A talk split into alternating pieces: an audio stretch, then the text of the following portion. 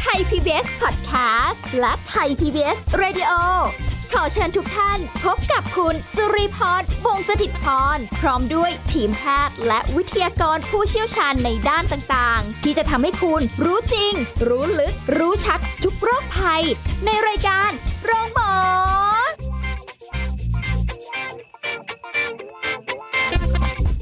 สวัสดีค่ะ คุณผู้ฟังค่ะขอต้อนรับเข้าสู่ช่วงเวลาของรายการโรงหมอค่ะ โรงหมอมาแล้วนะคะ ถึงเวลาเราก็มาพบกันค่ะ พร้อมกับสาระความรู้ดีๆ ในการดูแลสุขภาพกันเช่นเคย พร้อมกับดิฉันสุรีพรค่ะเอาละค่ะ คุณผู้ฟังวันนี้เราจะคุยกันถึงเรื่องของการดูแลผู้สูงอายุที่อยู่บ้านในช่วงโควิด -19 นะคะ ผู้สูงอายุเหล่านี้ท่านต้องปฏิบัติตัวยังไง ต้องดูแลตัวเองยังไงบ้างนะคะเพราะว่าถือก็เป็นอีกกลุ่มเสี่ยงหนึ่งที่ค่อนข้างที่จะต้องเป็นห่วงเป็นใยอย่างยิ่งเลยทีเดียวนะคะ เดี๋ยววันนี้เราจะคุยกับผู้ช่วยศาสตราจารย์ ดรเกษรสัมภาวทอง อาจารย์ประจำคณะสาธารณสุขศาสตร์ มหาวิทยาลัยธรรมศาสตร์ ผู้เชี่ยวชาญด้านการส่งเสริมสุขภาพ และป้องกันโรคค่ะสวัสดีค่ะ อาจารย์เกษรค่ะ วัสดีค่ะค่ะ สวัสดีค่ะแหมเสียงสดใสเหมือนเดิมเลยค่ะ เสียงสดใสนะคะช่วงนี้เก็บตัวนานค่ะเก็บเสียงตัวใสนานเลยค่ะอือฮึตอนนี้นะคะก็ต้องบอกว่าเป็นอีกช่วงเวลาหนึ่งที่หลายคนก็ต้องดูแลตัวเองอย่างมาก ๆ เลยทีเดียว โดยเฉพาะอย่างยิ่งผู้สูงอายุนะคะที่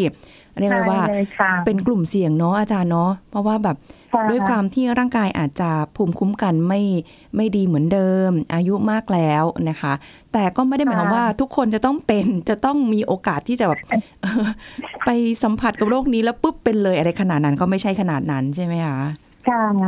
ค่ะอืมทีนี้ในมันส่วนเป็นเรื่องใหญ่มากทีเดียวในช่วงเวลานี้ และจริง ๆ ก็ไม่ใช่เฉพาะกับผู้สูงอายุเท่านั้นนะนะคะ ที่จะค่ะต้อง ป้องกันที่จะต้องระมัดระวังที่จะต้องใส่ใจ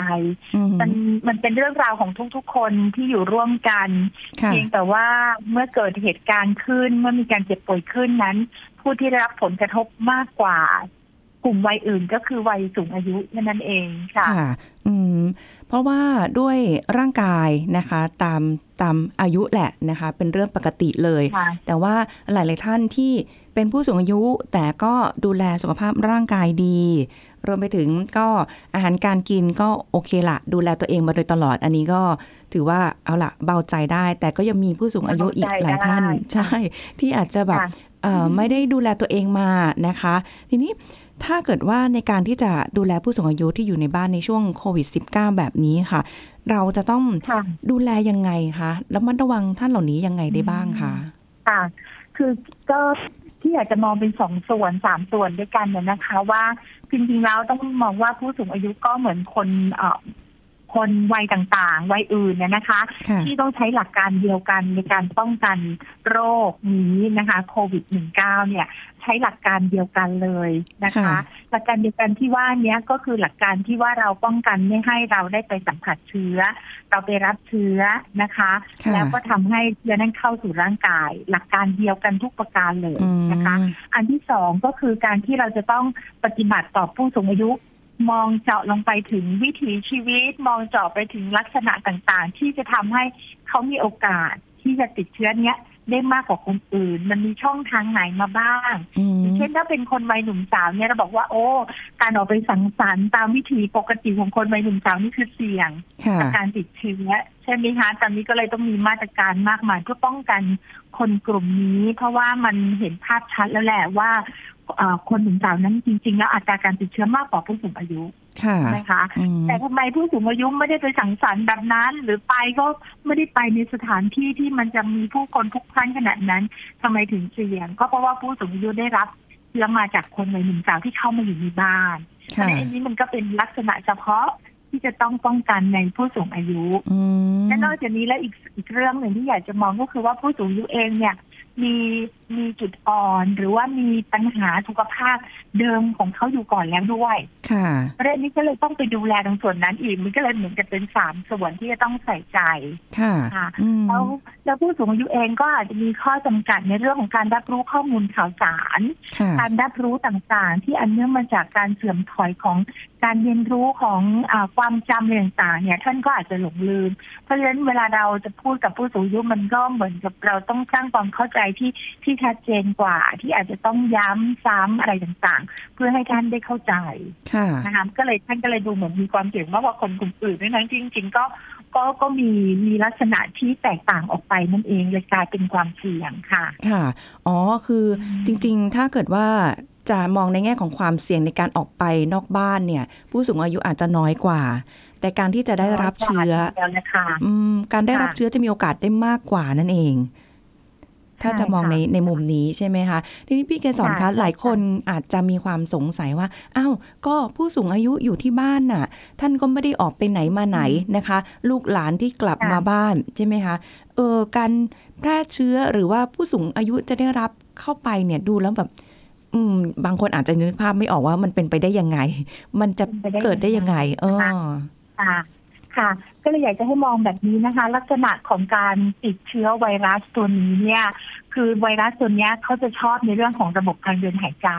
ค่ะเขาจะมีชีวิตอยู่ได้โดยระบบทางเดินหายใจของมนุษย์ คือเข้ามาปุ๊บเขาก็จะเข้ามาทางช่อง จมูกช่องปากที่ผ่านไปทางคอร่วมกัน หรือว่าเข้าที่ตาแล้วมันก็ลงมาทางจมูกได้เพราะเรามีท่อน้ำตาที่ลงมาในจมูกใช่ไหมคะค่ะแล้วเขาก็จะรับเข้ามาในหลอดอาหารหลอดลมไปที่ที่ปอดไปที่ถุงลม อันนี้คือเขาชอบแบบนี้อืมทีนี้อันนี้ก็คือการหายใจค่ะใช่ไหมคะทีนี้เราหายใจปกติอากาศมันสะอาดมันบริสุทธิ์ไม่มีไวรัสก็แล้วไป แต่ถ้าเกิดว่าในอากาศนั้นมีการมีคนที่มีเชื้อโรคไอจามเข้ามาไวรัสตัวเนี้ยมันก็จะเข้ามาจากการหายใจหรือการแตะสัมผัส อันนี้คือเข้ารับโดยตรงค่ะอีกประการหนึ่งก็คือว่าเราไม่ได้หายใจเอาอันนั้นเข้ามา หรือมันไม่ได้ฟุ้งเข้ามาในปากในจมูกเราโดยตรง แต่มือเราไปแตะสัมผัสอืมแล้วมือเรานี่แหละค่ะเราบอกว่าอันตรายมากกว่าที่มันจะรับเชื้อโดยตรงเข้ามา ก็คือมามือเราชอบมาโดนในหน้าค่ะบางทีเราก็ขยี้จมูกนะคนที่เป็นภูมิแพ้บางทีคันจมูกบ่อยนะคะค่ะเราเมื่อจะเอามือเรามาขยี้จมูกค่ะนะคะ หรือว่าขยี้ตา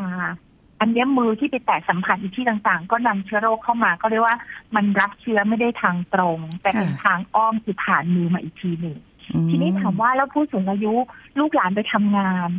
แล้วผู้สูงอายุอยู่กับบ้าน ดูท่านปลอดภัยเนาะค่ะ ไม่ต้องมีใครมายุ่งอะไรก็อยู่บ้านนะสะอาดนะคะ อากาศอ่าฮะก็ปลอดโปร่งสบายดีไม่ได้อยู่ในห้องแอร์โดยผู้สูงอายุไม่ไม่ชอบห้องแอร์นะคะค่ะชอบอยู่อากาศที่โล่งโปร่งสบายซึ่งอันนี้ดีมาก เพราะอากาศถ่ายเทอืมใช่ไหมคะแต่พอลูกหลานกลับมาบ้านเนี่ยค่ะบางทีอันนี้เป็นประเด็นเรื่องของการดูแลตัวเอง แล้วก็ดูแลคนรอบข้างเลยค่ะเวลาเราเข้ามาในบ้านเนี่ยเรา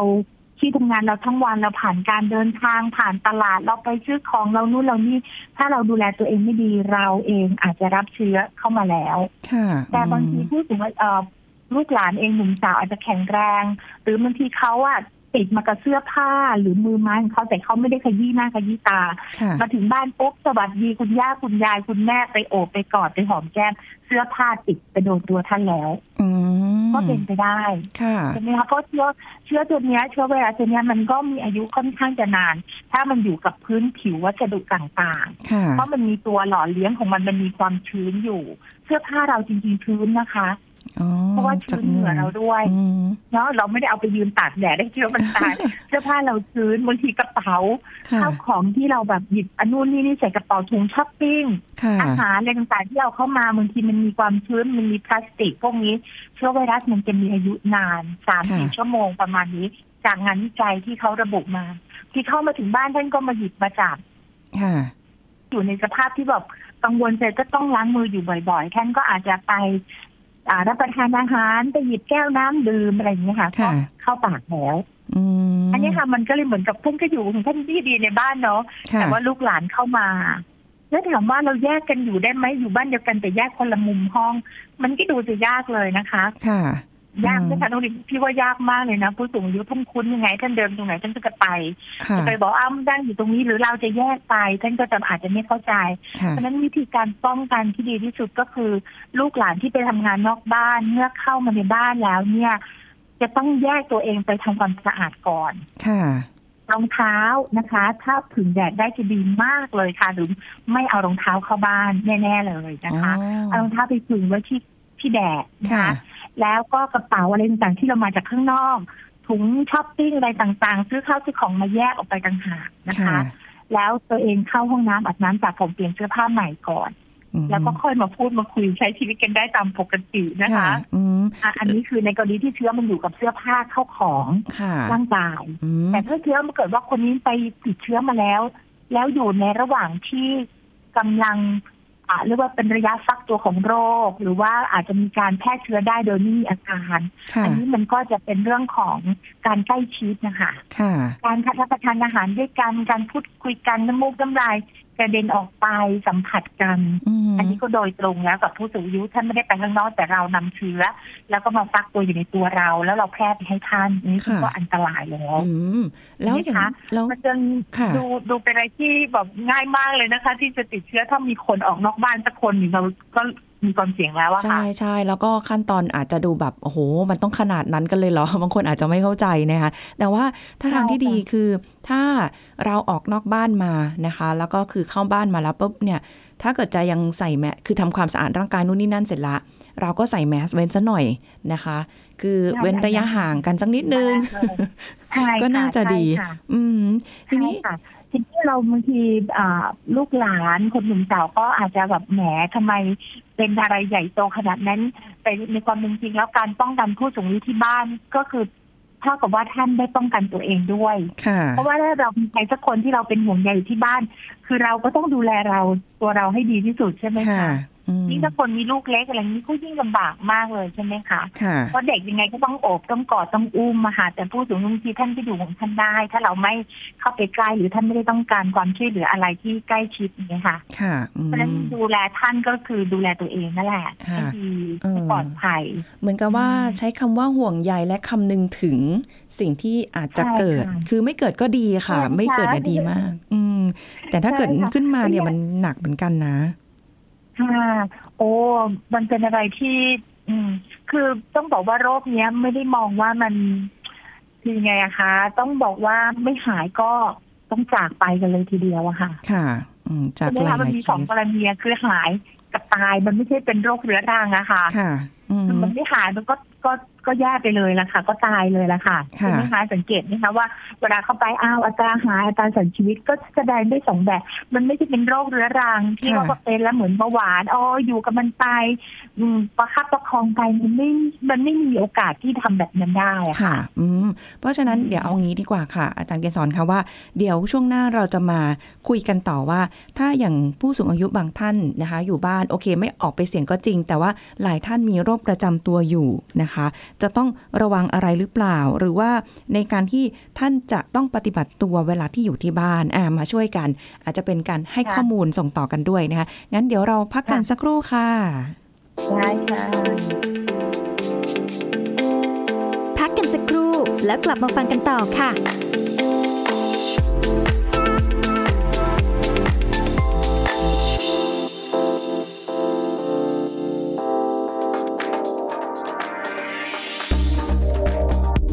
คุณผู้ฟังครับพฤติกรรมเสี่ยงอันจะนำไปสู่ความเสี่ยงโรคไตได้แก่การกินอาหารรสจัด ประเภทเค็มจัด หวานจัด เผ็ดจัดและมันจัด การดื่มน้ำน้อยเกินไป หรือดื่มน้ำมากเกินไป เพราะไตทำหน้าที่กำจัดของเสียในร่างกาย และต้องใช้น้ำเป็นตัวพาไปสู่การกรองจนกระทั่งกลายเป็นปัสสาวะ แต่หากดื่มน้ำมากไตก็จะทำงานหนักเกิน การกินไม่ยั้งจนน้ำหนักเกิน และไม่ออกกำลังกายทำให้มีความเสี่ยงต่อการเป็นโรคเบาหวานและความดันโลหิตสูงตามมาด้วยนะครับ หากใครมีพฤติกรรมเช่นนี้แสดงว่ามีโอกาสที่จะเป็นโรคไตเรื้อรังสูง แนะนำนะครับ ให้ไปตรวจสุขภาพประจำปี เพื่อตรวจคัดกรองโรคไต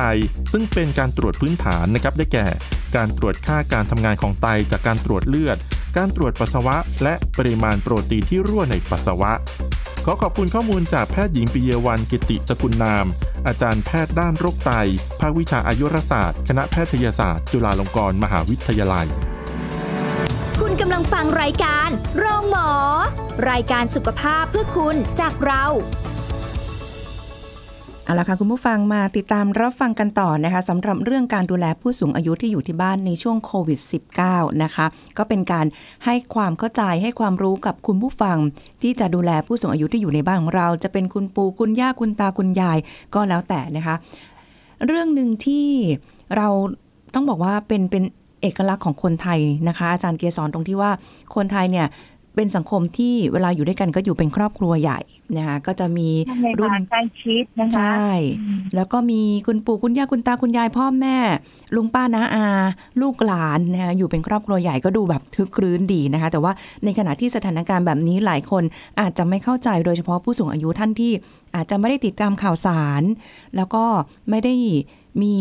อุปกรณ์เทคโนโลยีในการที่จะต้องมาเอ่อ ดูว่าเอ๊ะมีอะไรเกิดขึ้นบ้างในโลกใบนี้นะคะ แต่ว่าในส่วนของการที่จะให้ความรู้ตรงนี้เนี่ย ผู้สูงอายุเองค่ะ อาจารย์เกษรว่าที่จะต้องดูแลตัวเองนะบางท่านมีโรคประจำตัวอยู่นะคะ บางท่านมีอาการเจ็บป่วยอยู่นี่ทุกท่านนี่ต้องดูแลตัวเองยังไงบ้างอะคะ ค่ะ อันนี้เป็นเรื่องสำคัญมากเลยสำหรับผู้สูงอายุที่ท่านยังกระฉับกระเฉงยังแข็งแรงดี แล้วก็ไม่ได้มีโรคประจำตัวอะไรที่ร้ายแรงเนี่ย ท่านก็ยังใช้ชีวิตอันนี้คือแนวทางในการป้องกัน โรคไวรัสตัวนี้ก็คงเหมือนคนทั่วๆไป ก็คือไม่ไปอยู่ในที่แออัดไม่ไปสัมผัสเชื้อนะคะค่ะยังอยู่บ้านให้มากขึ้น แต่ถ้าเป็นผู้สูงอายุที่ท่านก็อยู่บ้านอยู่แล้ว แต่บังเอิญท่านมีโรคประจำตัวมีความอ่อนแอ อาจจะมีภูมิต้านทานที่ต่ำอันเนื่องจากใช้ยาอะไรบางอย่างอยู่อย่างเงี้ยค่ะอืมหรือว่ามีโรคที่อยู่ในภาวะที่ต้องพบหมออยู่เป็นประจำเนี่ย อันเนี้ยต้องดูแลเป็นพิเศษเลยค่ะค่ะ เพราะตอนนี้ต้องต้องบอกว่าการไปโรงพยาบาลไม่ได้เป็นเรื่องง่าย แล้วก็เป็นเรื่องที่เสี่ยงพอสมควร เพราะว่าตอนนี้คนที่ป่วยด้วยโรคเกี่ยวกับไวรัสตัวเนี้ยก็จะมุ่งหน้าไปที่โรงพยาบาล เพราะฉะนั้นค่ะโรงพยาบาลจึงเป็นสถานที่ที่อาจจะแพร่เชื้อตัวนี้ได้ง่ายกว่าที่อื่นด้วยซ้ำไปอืใช่ไหมมคะผู้สูงอายุต้องต้องห่างจากโรงพยาบาลนะคะ ช่วงนี้ค่ะคำว่าห่างจากโรงพยาบาลแล้วทำอย่างไรก็คือ ผู้ที่ดูแลผู้สูงอายุจะบอกว่าถ้าผู้สูงอายุที่เจ็บป่วย แล้วก็ผู้สูงอายุที่มีภาวะเช่น ติดเตียงค่ะผู้สูงอายุที่ดูแลตัวเองได้น้อย และต้องมีผู้ดูแลเนี่ย ผู้ดูแลเนี่ยต้องเป็นคนที่สำคัญมากตอนนี้เลยอะค่ะอ๋อผู้ดูแลก็คือต้องไม่ออกไปเสี่ยงด้วยต้ค่ะองอยู่ในสภาพที่ปลอดภัยเช่นเดียวกันกับท่านคือเราปลอดเชื้อเหมือนกันอยู่อยู่ด้วยกันอย่างเงี้ยค่ะค่ะแต่เราเป็นมือเป็นไม้ให้ท่านได้ เราดูแลเรื่องยาให้ท่านได้ เราติดต่อสื่อสารกับแพทย์หรือพยาบาลที่โรงพยาบาลที่ดูแลท่านอยู่เป็นประจำได้อันนี้ค่ะตรงนี้คือสำคัญ นะคะอืมหนึ่งต้องให้ท่านรับประทานยาให้สม่ำเสมอค่ะยาที่ถ้าเกิดว่ายาจะหมดยาอะไรต้องสื่อสารไปทางคุณหมอ หรือพยาบาลหรือศูนย์ที่ที่เราใช้บริการอยู่นะคะค่ะเพราะตอนนี้ทุกโรงพยาบาลเลยค่ะ ก็มีนโยบายที่จะลดลดการไปพบปะคุณหมอหรือว่าไปรักษาที่โรงพยาบาลด้วยการส่งยามาที่บ้าน หรือเขาอาจจะส่งเจ้าหน้าที่มาดูแลที่บ้านค่ะเขา พยายามที่จะลดการที่ผู้สูงอายุหรือผู้ที่เจ็บป่วยด้วยโรคเรื้อรังเนี่ยไปที่โรงพยาบาลอ๋อซึ่งหนึ่งก็คือว่าภาระของทางโรงพยาบาลเนี่ยหนักหนาสาหัสอยู่แล้วในช่วงนี้ค่ะนะคะก็ไม่ได้หมายความว่าจะตัดภาระไม่ดูแลผู้สูงอายุนะคะ แต่อีกข้อหนึ่งก็คือว่าทางโรงพยาบาลเป็นพื้นที่เสี่ยงสำหรับการที่จะอ่า ได้รับเชื้อจากที่นั่นด้วยอืมจึงต้องลดการไปวิไปพบหมอที่โรงพยาบาลในช่วงนี้ ถ้าลดได้ค่ะนั่นก็คือทำไงให้ท่านได้รับยาสม่ำเสมอ มียาสำรองอยู่ที่บ้าน แล้วก็ปรึกษาทางโทรศัพท์กับผู้ที่ดูแลอาจจะให้คำแนะนำเกี่ยวกับเรื่องยาเรื่องอาการต่างๆ ว่าจำเป็นต้องไปไหมค่ะถ้าจำเป็นจริงๆเนี่ยก็ก็สามารถไปได้ค่ะ นะคะ ทีนี้พอผู้ดูแลจริง ๆ แล้วเนี่ย ก็เรื่องอาหารก็ต้องเหมือนเดิมนะคะ ให้เหมาะกับโรค ให้อ่าเป็นอาหารที่จะทำให้ท่านมีร่างกายที่สดชื่นแข็งแรงนะคะ มีวิตามินที่เพียงพอทีเดียวนะคะค่ะแล้วก็ดื่มน้ำให้เพียงพออย่าให้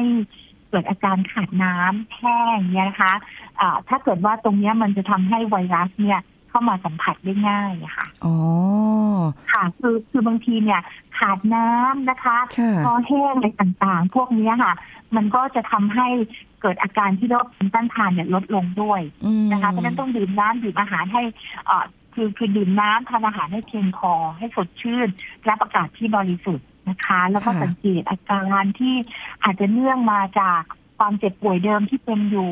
หรืออาการใหม่ที่มันเพิ่งเกิดขึ้นสังเกตเห็นก็ต้องรีบดูแลเลยค่ะนะคะเพราะฉะนั้นผู้ดูแลผู้สูงอายุก็เป็นคนสำคัญมากเลยนะคะอืมตอนนี้ใช่ต้องประคือการหนึ่งก็คือค่ะว่าดูดูด้วยว่าเอ่อผู้สูงอายุท่านนั้นเนี่ย อยู่ในสิ่งแวดล้อมแบบไหนอะค่ะ ตอนนี้ที่น่าเป็นห่วงมากคือผู้สูงอายุที่อยู่ในชุมชนเมือง ค่ะ ผู้สูงอายุที่อยู่ต่างจังหวัดชนบทเนี่ยจริงๆ อันนี้เป็นอะไรที่ต้องบอกว่าโชคดีนะคะ ช่วงนี้ใช่ไหมคะ ค่ะ โอ้โหยังออกไปเดินนะคะ ท้องทุ่งท้องไร่ท้องนายังมองเห็นอากาศที่มันบริสุทธิ์ยัง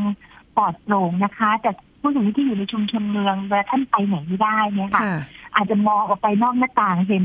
แต่หลังคาบ้านที่อื่นเนี่ยค่ะ แล้วอากาศก็ไม่ดีฝุ่นละอองเนี่ยค่ะค่ะก็ก็น่าเป็นห่วงแล้วเวลาอยู่ในชุมชนเมืองมันมี มันมีคลื่นมนุษย์ก่อนหรือว่าการเดินทางไปมาหาสู่อะไรกัน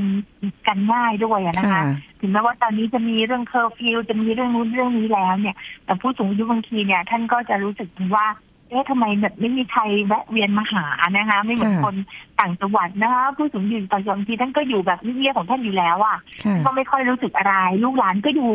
อยู่ตามเมืองอยู่ต่างจังหวัดก็โทรศัพท์มาคุยก็เป็นปกติอืมแต่พอผู้สูงอายุที่อยู่ในเมืองเนี่ยบางทีเอ๊ะทำไมไม่มีใคร มาพูดคุยกับเราเลยอยู่บ้านเดียวกันกับเราอะไรอย่างนี้นะคะ ก็ต้องค่ะดูแลเรื่องของจิตใจอืมประคับประคองอารมณ์ให้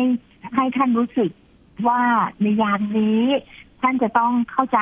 ถึงวิธีปฏิบัติแบบนี้ด้วยนะอะไรอย่างเงี้ยค่ะอืมก็ต้องพูดกัน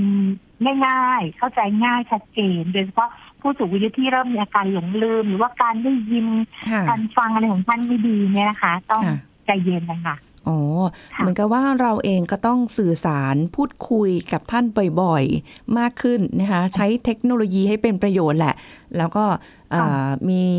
เห็นหน้าเห็นตากันเดี๋ยวนี้เขาก็มีนะ คุยแบบเห็นหน้าเห็นตาได้เนาะเออทำได้ค่ะใช่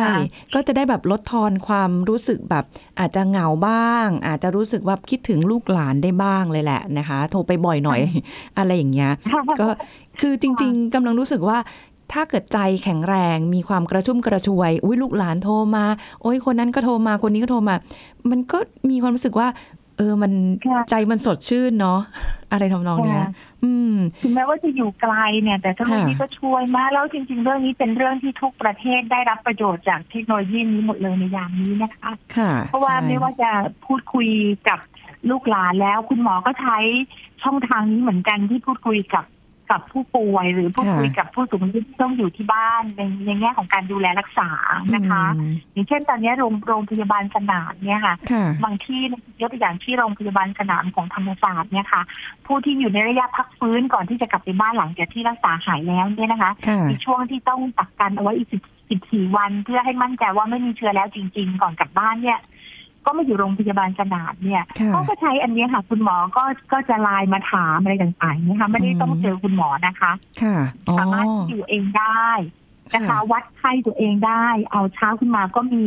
เอ่อหุ่นยนต์นะคะ ส่งอาหารที่หน้าห้องนะคะอ๋ออะไรอย่างเงี้ยค่ะเขาใช้เทคโนโลยีเพื่อเพื่อลดความเสี่ยงของบุคลากรนะคะอืมอืม ค่ะ อันนี้มันก็เป็นอะไรที่เป็นประโยชน์ของเทคโนโลยีสมัยใหม่ ซึ่งผู้สูงอายุจำนวนมากก็ใช้เท คโนโลยีอันนี้ได้ค่ะแต่ก็มีบางท่านที่อาจจะ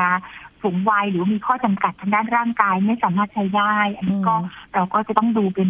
อ่ารายๆไปนะคะ ว่าท่านใดใช้ได้ท่านใดใช้ไม่ได้ค่ะนะคะหรือแม้กระทั่งการส่งเสียงแล้วก็ความตึงเครียดค่ะ ใช่ค่ะความตึงเครียดของผู้สูงอายุอีกประการหนึ่งเนี่ยเท่าที่เราได้รับฟังข่าวคราวมาก็คือเป็นห่วงลูกหลาน อืมใช่ใช่กังวลกับลูกหลานมากว่าเขาอยู่ที่นั่นอยู่ที่นี่ค่ะเขาจะเป็นยังไงเขาจะป่วยหรือเปล่า ค่ะอันนี้ความวิตกกังวลของท่านเนี่ยทำให้ท่านเนี่ยอยู่ในสภาพที่ที่กินไม่ได้นอนไม่หลับค่ะ อันนี้มันก็เลยกลายเป็นว่าได้รับผลกระทบทางอ้อมอะนะคะ เพราะฉะนั้นลูกหลานก็ต้องทำให้มั่นใจว่าเออเราดูแลตัวเองดีไม่ต้องเป็นห่วงนะ เราใส่มาสก์ใช้หน้ากากอนามัยเราล้างมืออะไรเงี้ยค่ะให้ท่านเบาใจว่าลูกหลานดูแลตัวเองได้อืม ซึ่งซึ่งอันนี้ก็เป็นอีกผลกระทบหนึ่งนะคะซึ่งข้ามไม่ได้เลยว่า คุณปู่คุณย่าคุณตาคุณยายจะไม่ห่วงลูกหลานเนี่ยข้ามไม่ได้ค่ะเลยนะคะยิ่งถ้าลูกหลานต้องแบบไปถูกกักตัว14วันนั้นเนี่ยไปจะสัมผัสอะไรมานี่ค่ะบางทีต้องสื่อผู้ดูแลต้องสื่อกับผู้สูงอายุที่บ้านว่า ไม่ต้องเป็นห่วงนะ เขามีระบบดูแลอะไรอย่างเงี้ยค่ะค่ะให้ท่านสบายใจโอ้ใช่ต้องต้องคุยกันให้มากขึ้นค่ะทำการสื่อสารให้มากขึ้น ไม่ว่าจะเป็นค่ะเอ่อคุณพ่อคุณแม่ที่อยู่บ้านเรา หรือคุณปู่คุณย่าคุณตาคุณยายก็แล้วแต่เลยคือการสื่อสารเนี่ยสำคัญอย่างยิ่งนะคะเพราะว่าตอนนี้หลายคนก็กลับบ้านไม่ได้ ก็กลัวว่าเอ๊ะเดี๋ยวถ้าเกิดเรากลับไปจะเอาเชื้อไปติดท่านหรือเปล่า เพราะว่าให้ทุกคนคิดเสมือนว่าตัวเองติดเชื้อแล้วนะคะจะได้มีความระมัดระวังตัวเองมากขึ้น แล้วก็จริง ๆ ยังมีเขาเรียกว่าขั้นตอนมีรายละเอียดอะไรอีกเยอะแยะมากมายนะคะที่เราจะได้ช่วยเป็นแนวทางในการป้องกันที่จะไม่แพร่เชื้อโควิด 19 เนี่ยไปสู่ผู้สูงอายุที่บ้านของเรานั่นเองนะคะ ซึ่งหลาย ๆ อย่างเนี่ยนะคะต้องทำความเข้าใจกับคุณผู้ฟังนะคะให้เข้าใจแล้วก็จะได้ตระหนักมากยิ่งขึ้นว่าเอาล่ะต่อไปนี้เราจะได้ระมัดระวังแล้วก็เรียกว่าใส่ใจมากขึ้นกับ เหตุการณ์ที่เกิดขึ้นตรงนี้ด้วยนะ เพราะบางคนยังเชื่ออยู่ว่าหลายคนก็อาจจะยังแบบฮะมันต้องขนาดนั้นเลยเหรอมันเป็นไปได้ยังไงต้องขนาดนั้นเลยเหรออะไรแบบนี้นะคะอะแต่ไม่เป็นถ้าเราเราค่ะอ่านข่าวมากเนี่ย บางทีเราก็วิตกกังวลค่ะวิตกจริตไปก็มีเหมือนกันนะคะจริงแต่ถ้าเราไม่อ่านเลยเนี่ยเราก็คิดว่าไอ้เรื่องนี้เป็นไปไม่ได้หรอกมั้งๆใช่ก็ใช่ต้องคือพี่ก็เพิ่งอ่านข่าวจากอืม เป็นข่าวจากต่างประเทศอะนะคะ แต่เป็นกรณีของคนไทยที่เสียชีวิตที่ต่างประเทศ เนื่องมาจากอืมโรคไวรัสโควิด เนี่ยนะคะค่ะอ่านแล้วก็น่าเห็นใจมากเป็นกรณีของผู้สูงอายุสองท่านนะคะค่ะตัวตัวสามีเนี่ยเกณฑ์เป็นผู้ป่วยติดเตียง แล้วตัวภรภรรยาเองก็น่าจะต้องเป็นผู้สูงอายุด้วยนะคะ แต่ก็ดูแลกันอยู่ที่บ้านอืมนะคะ อันนี้ที่ต่างประเทศ แล้วปรากฏว่าเตียงเนี่ยชำรุดเตียงค่ะเวลาผู้สูงอายุที่นอนป่วยติดเตียงในเตียงสำคัญมากเพราะมันอาจจะต้องกดปุ่มอัตโนมัติให้ยกศีรษะได้ยกขาได้อะไรประมาณนี้ค่ะท่านก็เลยโทรไปตามช่างให้มาซ่อมเตียงอ๋อแล้วก็ปรากฏว่าช่างมาซ่อมเตียงค่ะจนในขณะที่ท่านอยู่กันสองคนนี่ปลอดเชื้ออยู่แล้วเนาะไม่ได้ออกไปไหนเนี่ย ช่างมาซ่อมเตียง ค่ะ แล้วช่างเนี่ยไอวาแล้วยตัวภรรยาก็เลยกังวลว่า เอ๊ะจะเอาเชื้อมาหรือเปล่าค่ะอืเห็นไหมมคะก็คงจะได้ เป็นการโทรศัพท์พูดคุยกับใครบางคนเนี่ยนะคะ ข้อมูลถึงได้ออกมาเป็นแบบนี้อ๋อเสร็จแล้วก็ขาดการครอบครัวนี้ก็ขาดการติดต่อไปสามสี่วันโอ้โหนะคะญาติก็โทรไปที่เข้าใจว่าที่ที่ต่างประเทศนั้นเนี่ย การเดินทางไปมาหาสู่กันก็คงจะถูกจำกัดเหมือนกันค่ะญาติก็โทรไปหาก็ไม่มีคนรับสามวันผ่านไปค่ะเขาเอะใจก็เลยต้องส่งคนไปดูโอ้อันนี้ปก็รากเป็ฏนว่าภรรยา ใช่ภรรยาเสียชีวิตค่ะ อันเนี้ยมันเป็นแต่ผู้เคป่วยสติดเตียงเนี่ยค่ะก็ไม่ได้รับประทานอาหารถึงสามสี่วัน ค่ะ คือเป็นอาจารย์เกษรป็นเรื่คะองที่เราปวดหูเลยทีเดียวค่ะนะคะอาจารย์เกษรค่ะคะเดี๋ยวเดี๋ยวเราขออนุญาตยกยอดเอาเรื่องเนี้ยเล่าต่อในครั้งหน้าละกันนะคะวันนี้หมดเวลาแล้วนะคะ เดี๋ยวไว้เราเจอกันใหม่นะคะ ขอบคุณค่ะอาจารย์เกษรคะค่ะขอบคุณค่ะค่ะ สวัสดีค่ะ เอาละค่ะ หมดเวลาแล้วนะคะ เราจะกลับมาพบกันใหม่ค่ะ สวัสดีค่ะ